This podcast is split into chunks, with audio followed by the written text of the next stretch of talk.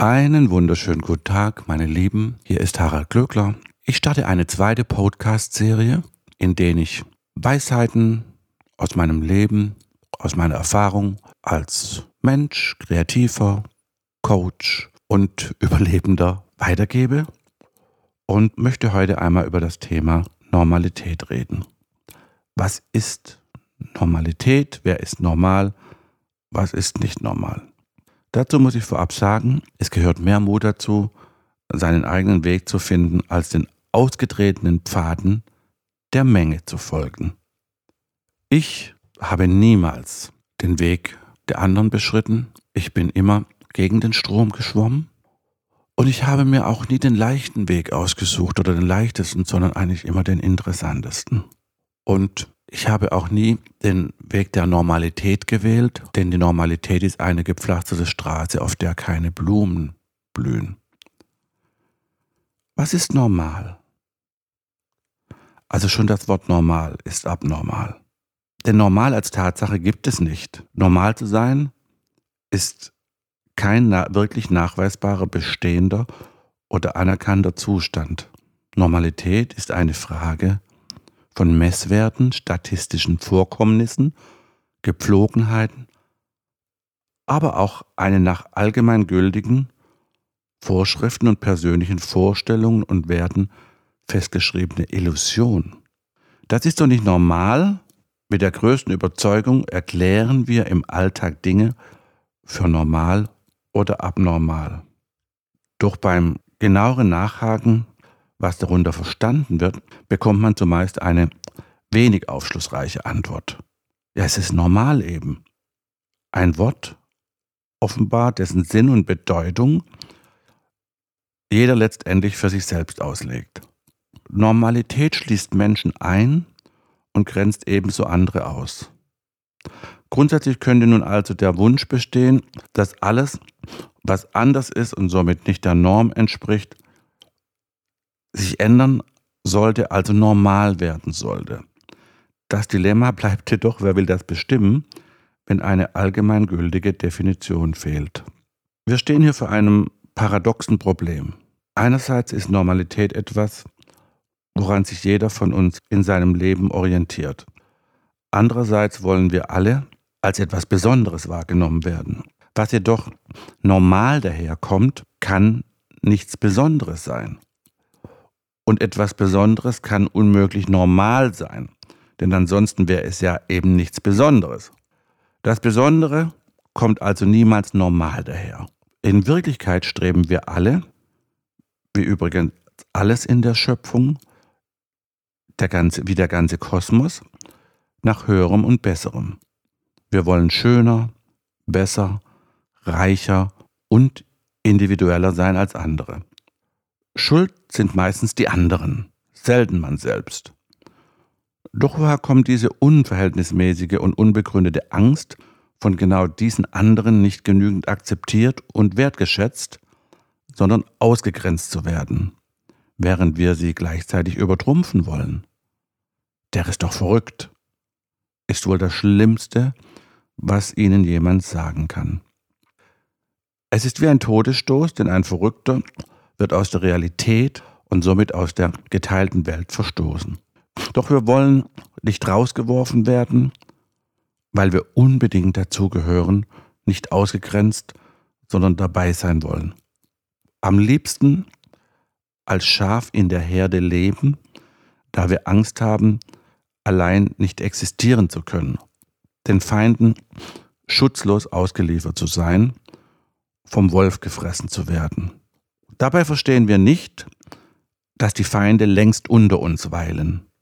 Wenn sie erfolgreich werden wollen, müssen sie ihr Leben als Schaf unbedingt beenden. Sie müssen sterben, alles hinter sich lassen und als Einzelgänger voranschreiten. Das Sterben bedeutet hier nicht körperlich sterben, sondern diese ganzen Gedanken der Vergangenheit, Emotionen, Glaubenssätze, sterben lassen, loslassen und als neuer Mensch mit neuem Geist geboren werden.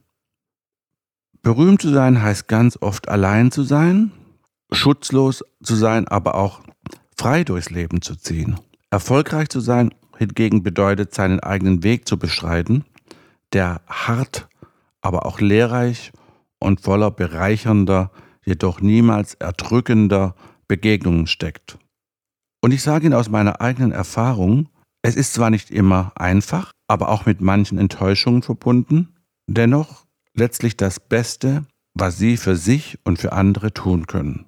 Wer erfolgreich sein will, muss seinen eigenen Weg suchen und finden, um dann sein Revier abzustecken und verteidigen zu können. Folgen Sie nicht mehr der Herde und deren Beschränkungen. Folgen Sie sich selbst zum Erfolg. Aber wenn wir sagen, es gäbe keine Bezeichnung für normal und ich diese erklären müsste, dann ist es für mich beispielsweise, solange ich denken kann, normal etwas Besonderes zu sein, normal anders zu sein, normal erfolgreich zu sein, normal auf Unverständnis und gleichzeitig auf Verständnis zu stoßen, normal reich zu sein, normal mehr zu arbeiten als viele andere, normal Schwierigkeiten nicht als Probleme aufzufassen, sondern als Herausforderungen, für die es Lösungen zu finden gilt, normal neue kreative Wege zu gehen, normal Dinge anders zu machen, normal nicht verstanden zu werden, normal bei anderen anzuecken, normal angefeindet zu werden, normal beneidet zu werden und normal mir selbst zu genügen. Darum geht es überhaupt im Leben. Man muss nicht den anderen genügen, man muss auch nicht anderen gefallen. Es muss einen nicht auch, auch nicht jeder mögen, im Übrigen auch wir.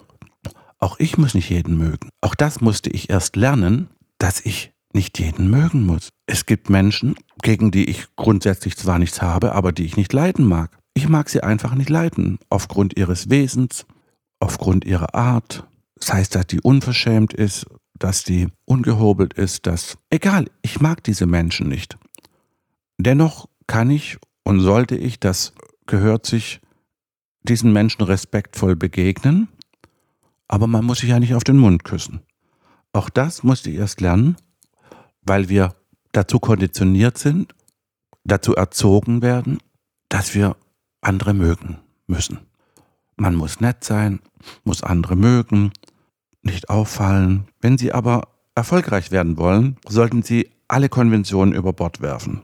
Sich schnellstens darin üben, außergewöhnlich, unangepasst, selbstbewusst, sich selbst bewusst und ihre, in ihrer Einmaligkeit bewusst zu werden mit besonderem Augenmerk auf das Spezielle, Außergewöhnliche, Göttliche, sich selbst treu zu bleiben und nicht mehr so viel nachzudenken, was andere gut oder nicht gut finden.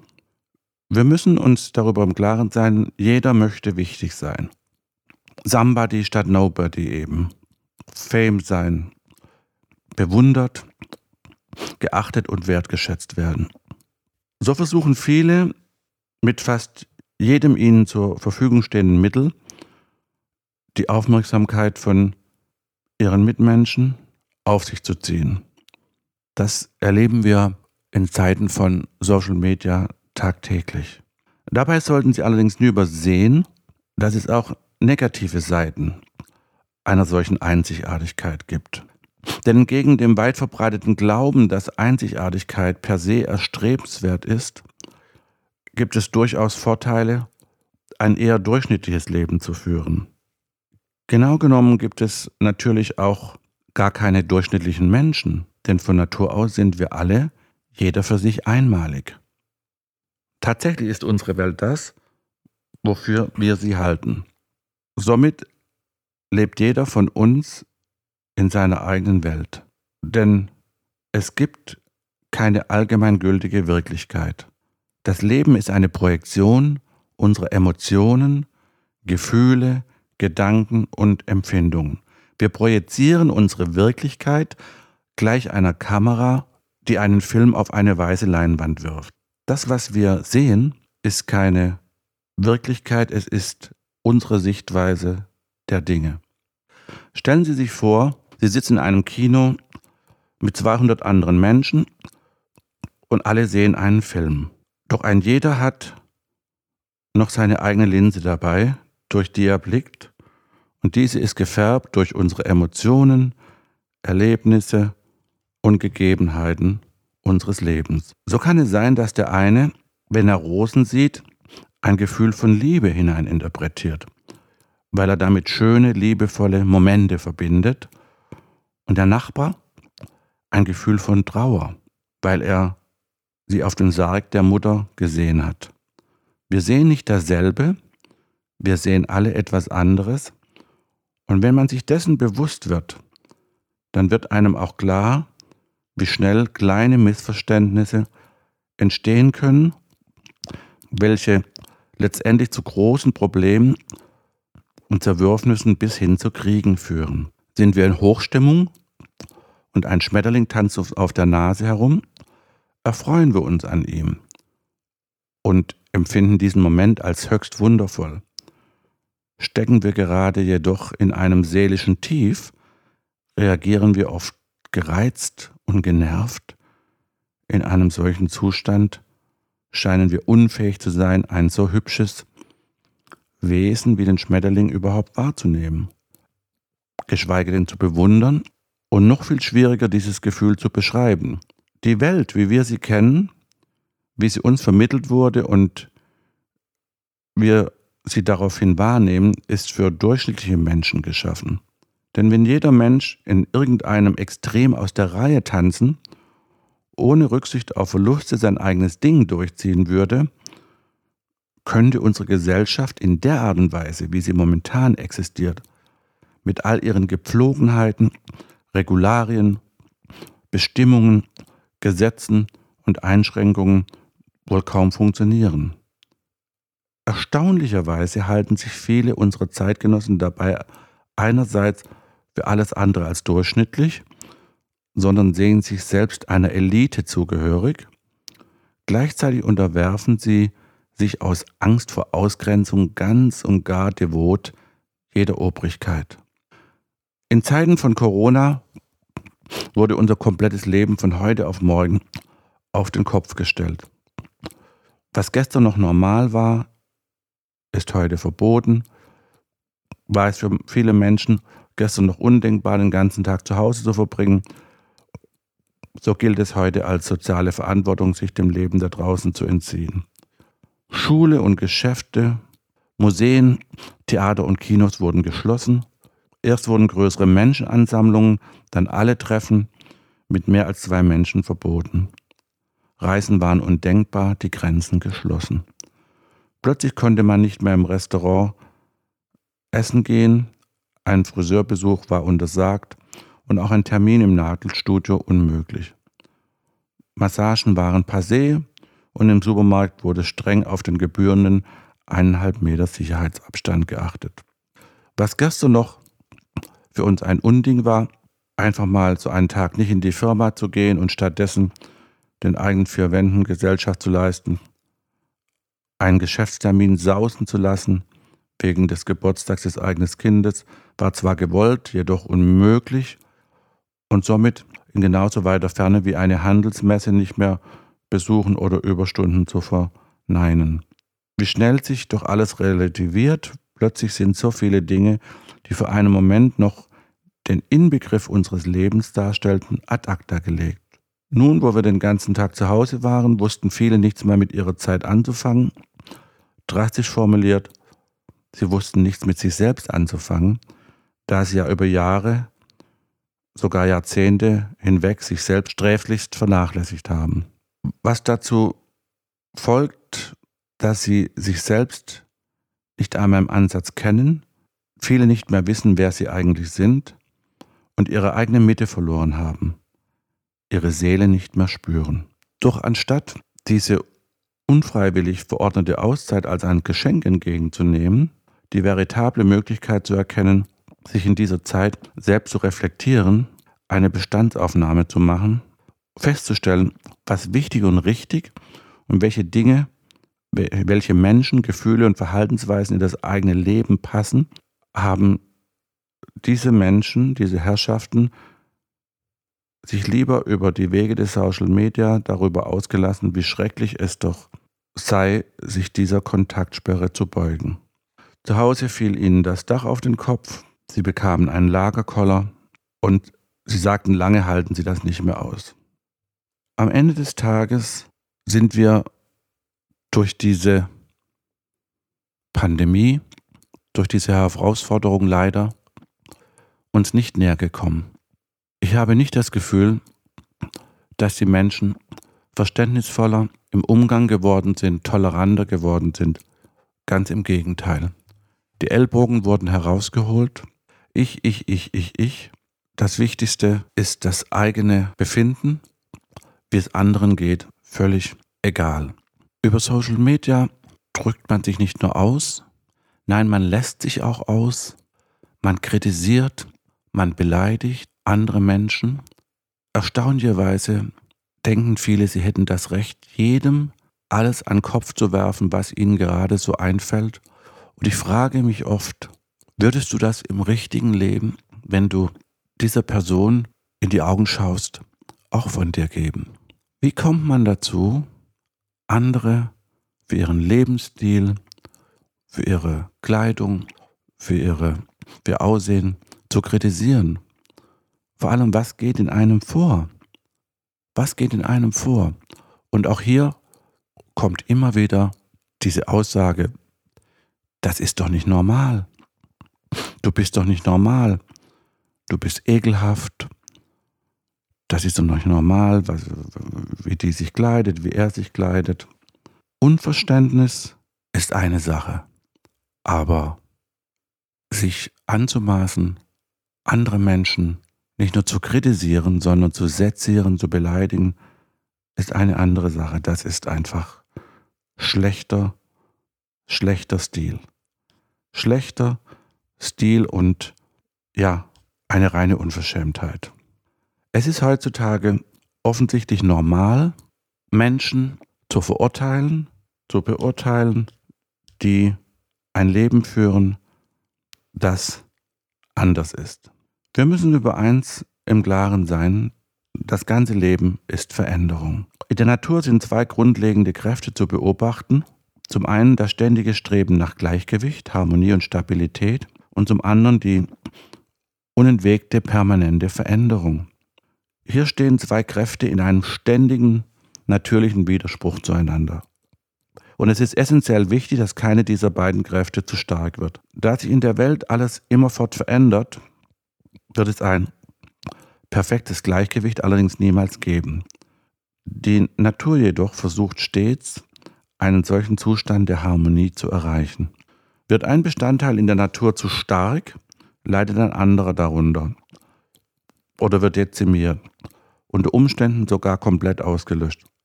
Gibt es zum Beispiel zu viele Raubtiere, sterben von ihnen verfolgte Tiere aus. Sterben die Insekten, sterben automatisch auch viele andere Tiere, die sich von den Insekten ernähren. Das ist gerade derzeit ein großes Thema für die Welt, die nicht nur durch horrende Klimaveränderungen, sondern auch von einem kolossalen Artensterben bedroht wird. Es lassen sich viele weitere Beispiele für eine ständige Veränderung finden. Auch der Mensch ist diesen Grenzen von Wandel und Beständigkeit ebenso unterworfen und strebt von Natur aus nach Ausgleich und Harmonie. Menschen sind jedoch wie kaum ein anderes Lebewesen dazu in der Lage, diese Regeln zu ignorieren oder sich gar bewusst gegen sie zu stellen. Ein solcher Weg führt jedoch früher oder später in eine Sackgasse. Denn ist das Gleichgewicht zu sehr gestört, kommt es zwangsweise zu einer Eskalation. Da das Streben nach Ausgleich und Stabilität jedoch naturgegeben ist und sich somit nicht verhindern lässt, versucht die Natur alles, um den Ausgleich wiederherzustellen. Bei einer größeren Störung kann es dabei durchaus zu extremen Reaktionen mit kaum mehr beherrschbaren Folgen kommen. Je stärker das Gleichgewicht ins Schwanken kommt, desto katastrophaler sind die Folgen bis hin zu gravierenden ökologischen Katastrophen wie Tsunamis, Hurricanes und ähnlichem. Je größer die Beeinträchtigung des Gleichgewichts, desto massiver stellt es sich wieder ein.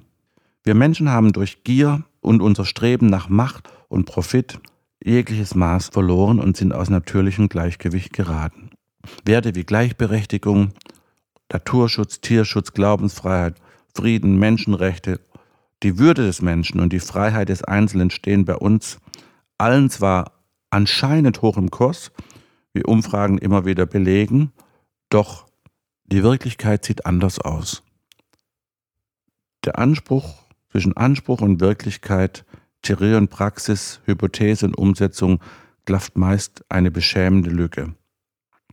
Wenn es wirklich hart auf hart kommt und unser Handel gefragt ist, verstecken sich viele unserer Mitmenschen hinter so fadenscheinigen Entschuldigungen wie, was soll ich da schon machen?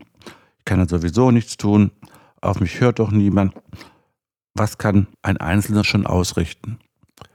Komischerweise haben sie sonst aber eine recht große Klappe und wissen alles besser.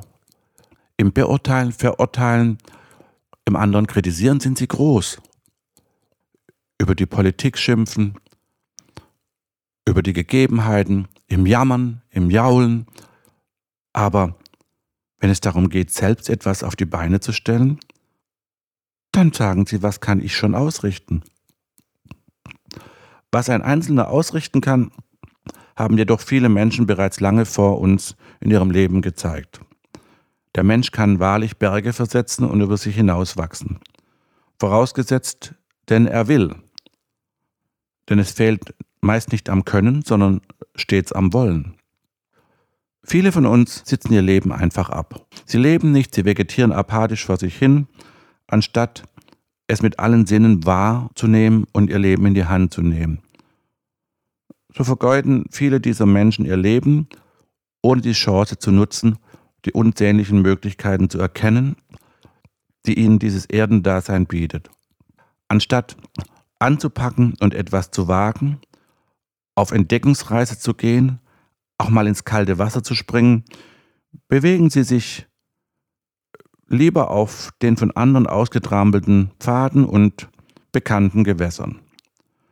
Anstatt sich selbst einen Weg zu suchen, sich etwas einfallen zu lassen, beneidet man lieber andere Menschen um deren Erfolg, beleidigt sie und findet unzählige Entschuldigungen, warum es einem selbst nicht möglich ist, einen ähnlich erfolgreichen, aber eigenen Weg zu gehen.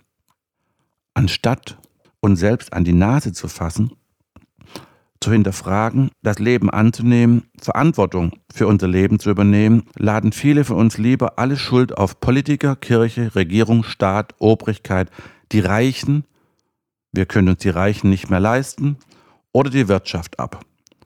Sollen die sich doch um die Umwelt kümmern, um die Einführung von Gesetzen und deren Einhaltung. Schließlich zahlt man ja auch Steuern, da wird man ja erwarten können, dass alles andere auch geregelt wird. Man kann sich in seiner Einfältigkeit ja schließlich auch nicht um alles kümmern. Doch so kann es nicht laufen. Ganz im Gegenteil, nicht die anderen, wir allein, jeder von uns ist selbst für die Welt, sein Handeln und seine Unterlassungen mitverantwortlich.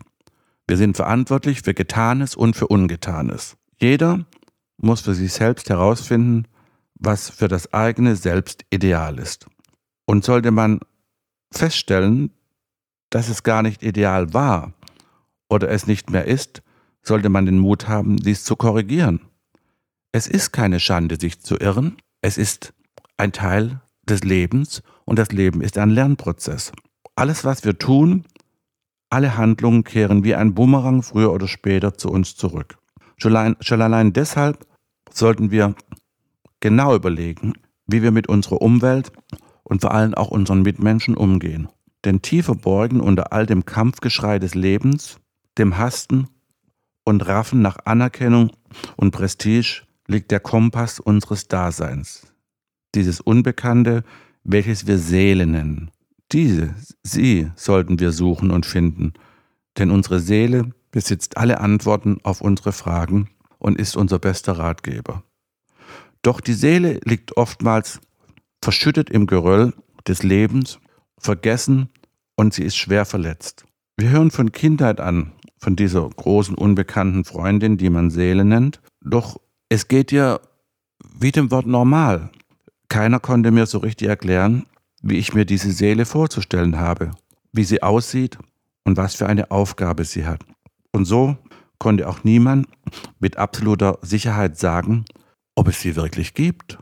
Bei der Seele verhält es sich ja nicht So wie beispielsweise bei einem Blinddarm, da weiß man genau, dass man ihn hat und wo er sitzt. Wenn der nervt, kommt er weg. Irgendwie scheint dieser ohnehin, so hat man das Gefühl, und so wurde es uns auch lange vermittelt, überhaupt keine richtige Funktion zu haben. Auf jeden Fall vermisst man ihn nicht mehr, also weg damit. Da stellt sich einer die Frage, zumindest habe ich mir als Kind oft die Frage immer wieder gestellt, wieso man ihn denn nicht einfach weggelassen hat. Man sollte doch davon ausgehen, dass Gott weiß, was er tut, denn allein der Gedanke wäre schrecklich, wenn der Allmächtige nicht wüsste, wie er seinen Job zu machen hätte. Am Ende sogar noch Fehler macht. Damit wäre die Frage nach seiner Perfektion wohl erledigt. Aber nehmen wir einmal an, davon gehen wir alle fest aus, sofern wir einen, an einen Gott glauben, dass Gott weiß, was er tut und unfehlbar ist. Wieso pflanzt er uns dann einen Blinddarm ohne Funktion ein? Ein Organ, das wir gar nicht brauchen. Klar erkennbar an einer fest definierten Stelle unseres Körpers. Die Seele hingegen, die für uns so wichtig sein soll, unsichtbar an keinem festen Platz. Da muss man sich in der Tat doch fragen, ob es die Seele überhaupt gibt. Mit dem Blinddarm ist es wie mit vielem anderem im richtigen Leben. Wir begegnen Menschen, die uns eine Zeit lang durchs Leben begleiten, zu einem Teil von uns werden, vielleicht eine Zeit lang wichtig sind, aber am Ende nicht nützlich sind und die uns eines Tages so nerven, dass wir sie loswerden wollen. Und dann gibt es Dinge, welche wir genauso wenig brauchen wie einen Blinddarm, die wir jedoch unbedingt haben wollen, weil andere sie auch besitzen und wir denken, ohne sie keinen vollwertigen Menschen zu sein. Irgendwann sind wir auch ihrer überdrüssig und befreien uns von ihnen. Und dann gibt es Dinge, die wir als selbstverständlich betrachten, sie als Gott gegeben hinnehmen, ohne uns ihrer bewusst zu werden. Wie wichtig diese für uns waren, wird oftmals erst klar, wenn wir sie verloren haben. Dazu gehören Zuneigung, das Verständnis eines uns nahestehenden Menschen, die selbstlose hingebungsvolle Liebe eines Tieres. Und unsere Gesundheit, unsere Jugend gehören auch dazu. Bereits in Antoine de Saint-Exupéry's Bestseller stelle der kleine Prinz fest, man sieht nur mit dem Herzen gut, das Wesentliche ist für die Augen unsichtbar.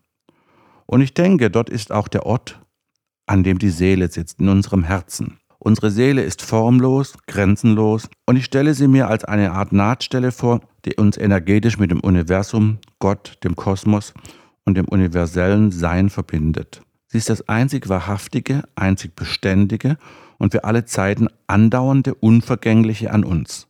Unser Leben als körperliches Dasein hingegen beginnt mit der Geburt und endet mit dem Tod. Die Seele jedoch hat keinen Anfang und kein Ende. Sie ist, wenn man so will, wie das nie erlöschende olympische Feuer, dessen Flamme von einem Spiel zum nächsten getragen wird. Mit all dem Wissen über Jahrtausende und Jahrmillionen beleuchten wir durch sie das jeweils aktuelle Spiel des Lebens, das wir zu diesem Zeitpunkt spielen. Die Seele ist direkt verbunden mit dem allmächtigen Wissen. Wir tragen in uns einen Filter, der uns nur die Informationen zukommen lässt, die wir zu diesem Zeitpunkt auch tatsächlich benötigen, verstehen und vor allem verarbeiten können. Die Seele ist aber auch unser Stiefkind. Eigentlich sollte sich alles um die Seele drehen.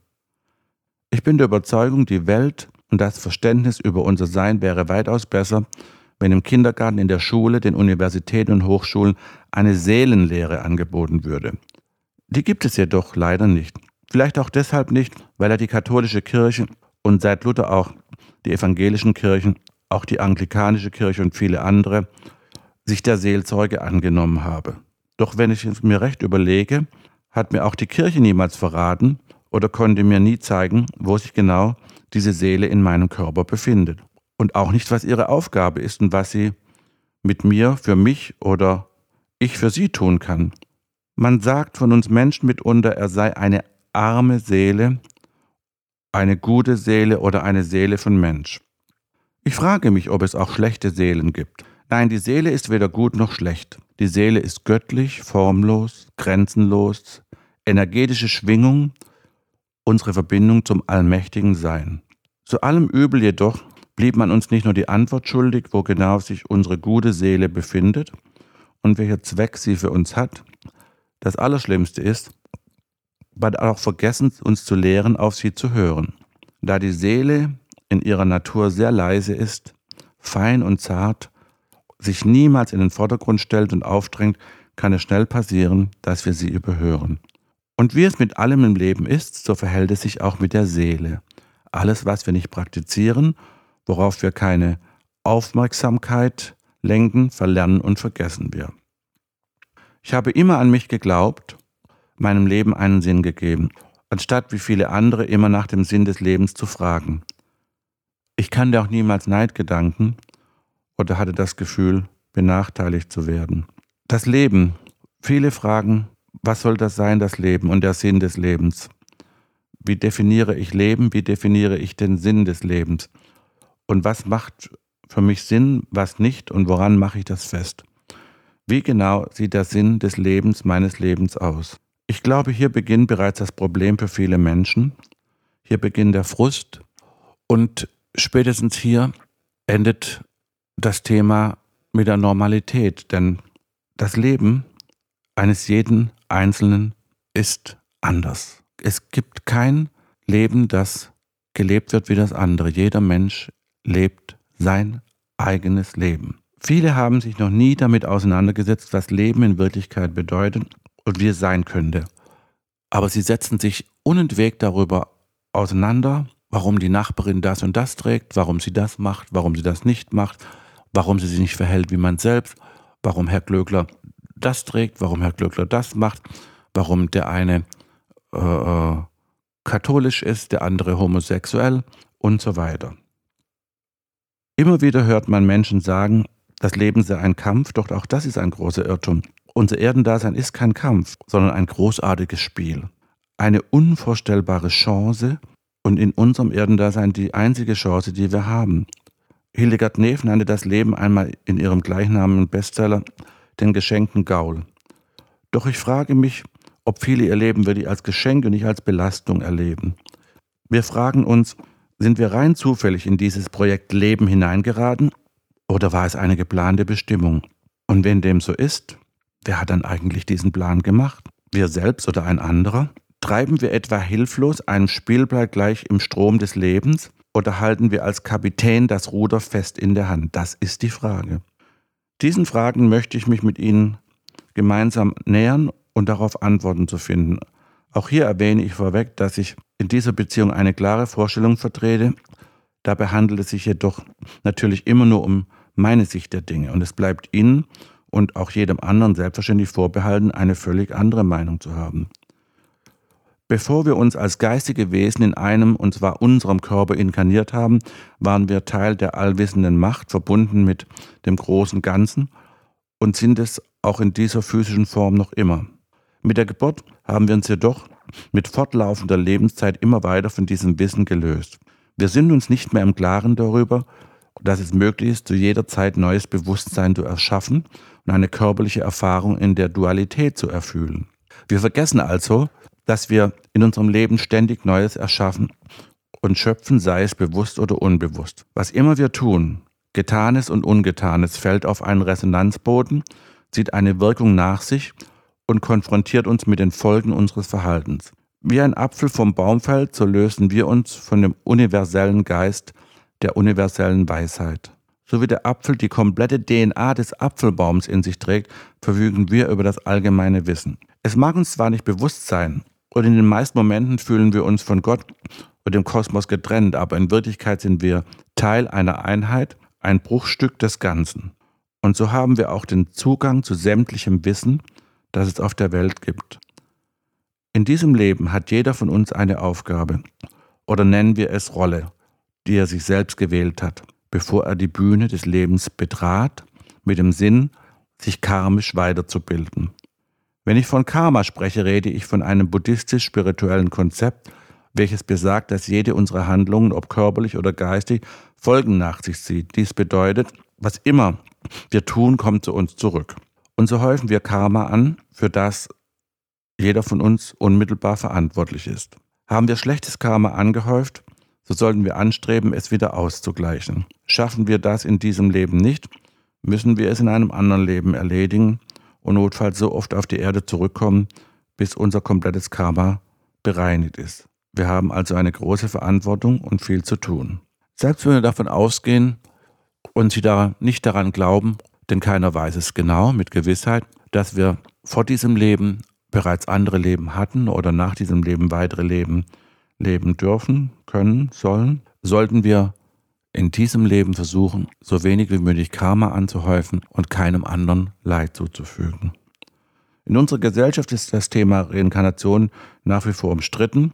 Das ist zuletzt auch darauf zurückzuführen, dass die heutigen christlichen Kirchen keine Reinkarnation anerkennen, sondern glauben an die Auferstehung, das ewige Leben proklamieren. Der Glaube an Reinkarnation sieht die Möglichkeit vor, dass der Mensch sich selbst erlösen kann. Das Konzept widerspricht jedoch im Sinne der Kirchen dem Opfer Jesu am Kreuz und Jesu als alleinigen Erlöser von den Sünden. Man geht jedoch davon aus, dass bei den Urchristen durchaus der Glaube an die Reinkarnation vertreten war. Auch in der Bibel finden sich Hinweise auf Reinkarnation.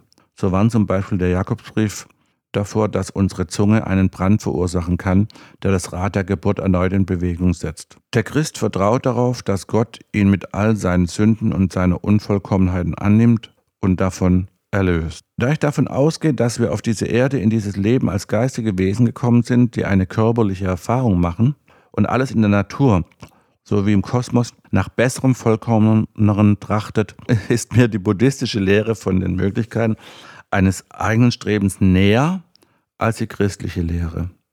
In ihr sind wir quasi auf die Gnade Gottes und die Hilfe der Kirche angewiesen, um Absolution zu halten.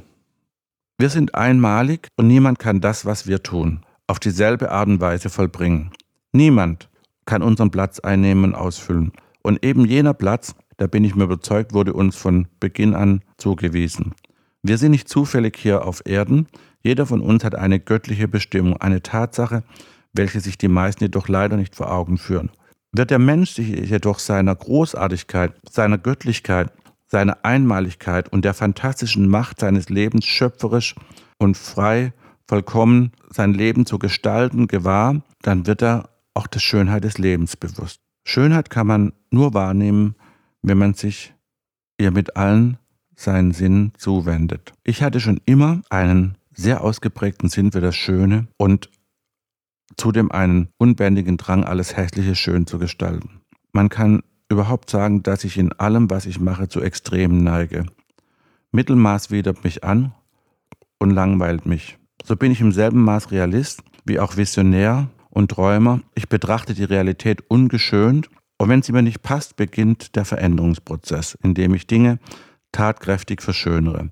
Ich begnüge mich nicht nur damit wie viele andere, darüber zu reden, was man vielleicht tun könnte, denn schon als Kind war mir bewusst, zwischen etwas schön machen und Dinge und Situationen schön zu reden, gibt es einen großen Unterschied. So gibt es manche Menschen, die reden sich ihr Leben schön, diskutieren darüber, ob das Glas halb leer, halb voll ist. Sie stapeln ihre leeren Worthülsen wie einen Turm wie den schiefen Turm von Pisa. Dabei ist Fakt, es ist wie es ist. Ganz egal, ob das Glas halb leer, halb voll ist, es ist wie es ist. Problematisch wird es erst in dem Moment, wenn wir damit beginnen, alles zu bewerten, wenn wir damit anfangen, der bereits ausgedrungenen Hälfte nachzutrauen und zu einem Drama zu stilisieren. Ebenso schwierig finde ich den Ansatz, es zwanghaft als halb voll zu betrachten.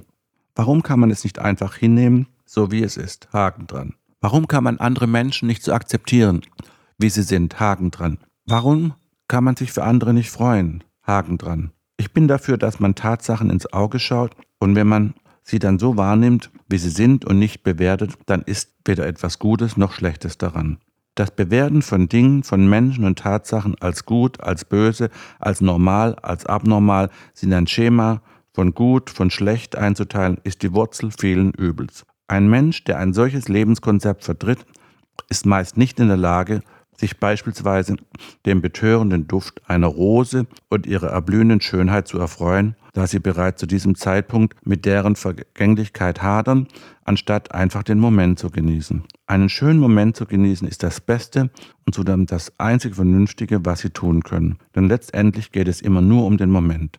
Das Gestern ist vergangen, das Morgen noch nicht da und den Moment nehmen wir nicht wahr, weil unsere Gedanken schon wieder wo ganz anders weilen. Was bleibt uns also, wenn wir den Moment nicht wahrnehmen? Nichts, gar nichts, weil der Moment, den wir nicht erleben, unwiederbringlich verloren ist.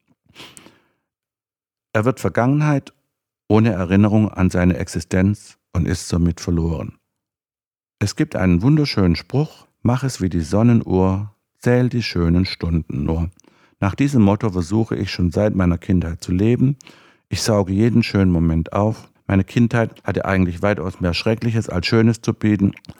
Und trotzdem, vielleicht gerade deshalb, hielt ich ständig die Augen auf, auf der Suche nach schönen Dingen und besonders schönen, außergewöhnlichen Momenten. Schöne Dinge und Menschen haben meist meinen Geist erheblich beflügelt und mir immer zu einer höheren Schwingung verholfen. Glauben Sie mir, ich habe dabei im wahrsten Sinne des Wortes viele schöne Schätze gefunden. Wenn man nur lange genug sucht, findet man auch in jedem vermeintlich Schrecklichen etwas Bezauberndes. Man muss dabei nur auf sein Wohlgefühl und seine innere Stimme hören. Das ist die verlässlichste Quelle. Und wenn man bereit ist, Schönes, Interessantes zu entdecken, dann kann man auch bereit sein, die Einzigartigkeit, die Außergewöhnlichkeit und die Andersartigkeit der Mitmenschen zu erkennen, anzunehmen und zu genießen. Und dann erkennt man, dass nichts normal ist. Es ist gar nichts normal auf dieser Welt. Es ist nicht normal und nicht selbstverständlich, dass wir morgens aufwachen. Es ist nicht normal und nicht selbstverständlich, dass wir unsere Hände bewegen können. Es ist nicht normal und nicht selbstverständlich, dass wir zu essen haben. Es ist nicht normal und nicht selbstverständlich, dass andere Menschen uns lieben. In diesem Sinne wünsche ich einen wundervollen, aber bitte keinen normalen Tag, sondern einen außergewöhnlichen, großartigen Tag und vielleicht konnte ich dazu anregen, sich etwas von der Normalität zu lösen. Lieber Gruß, Harald Glöckler.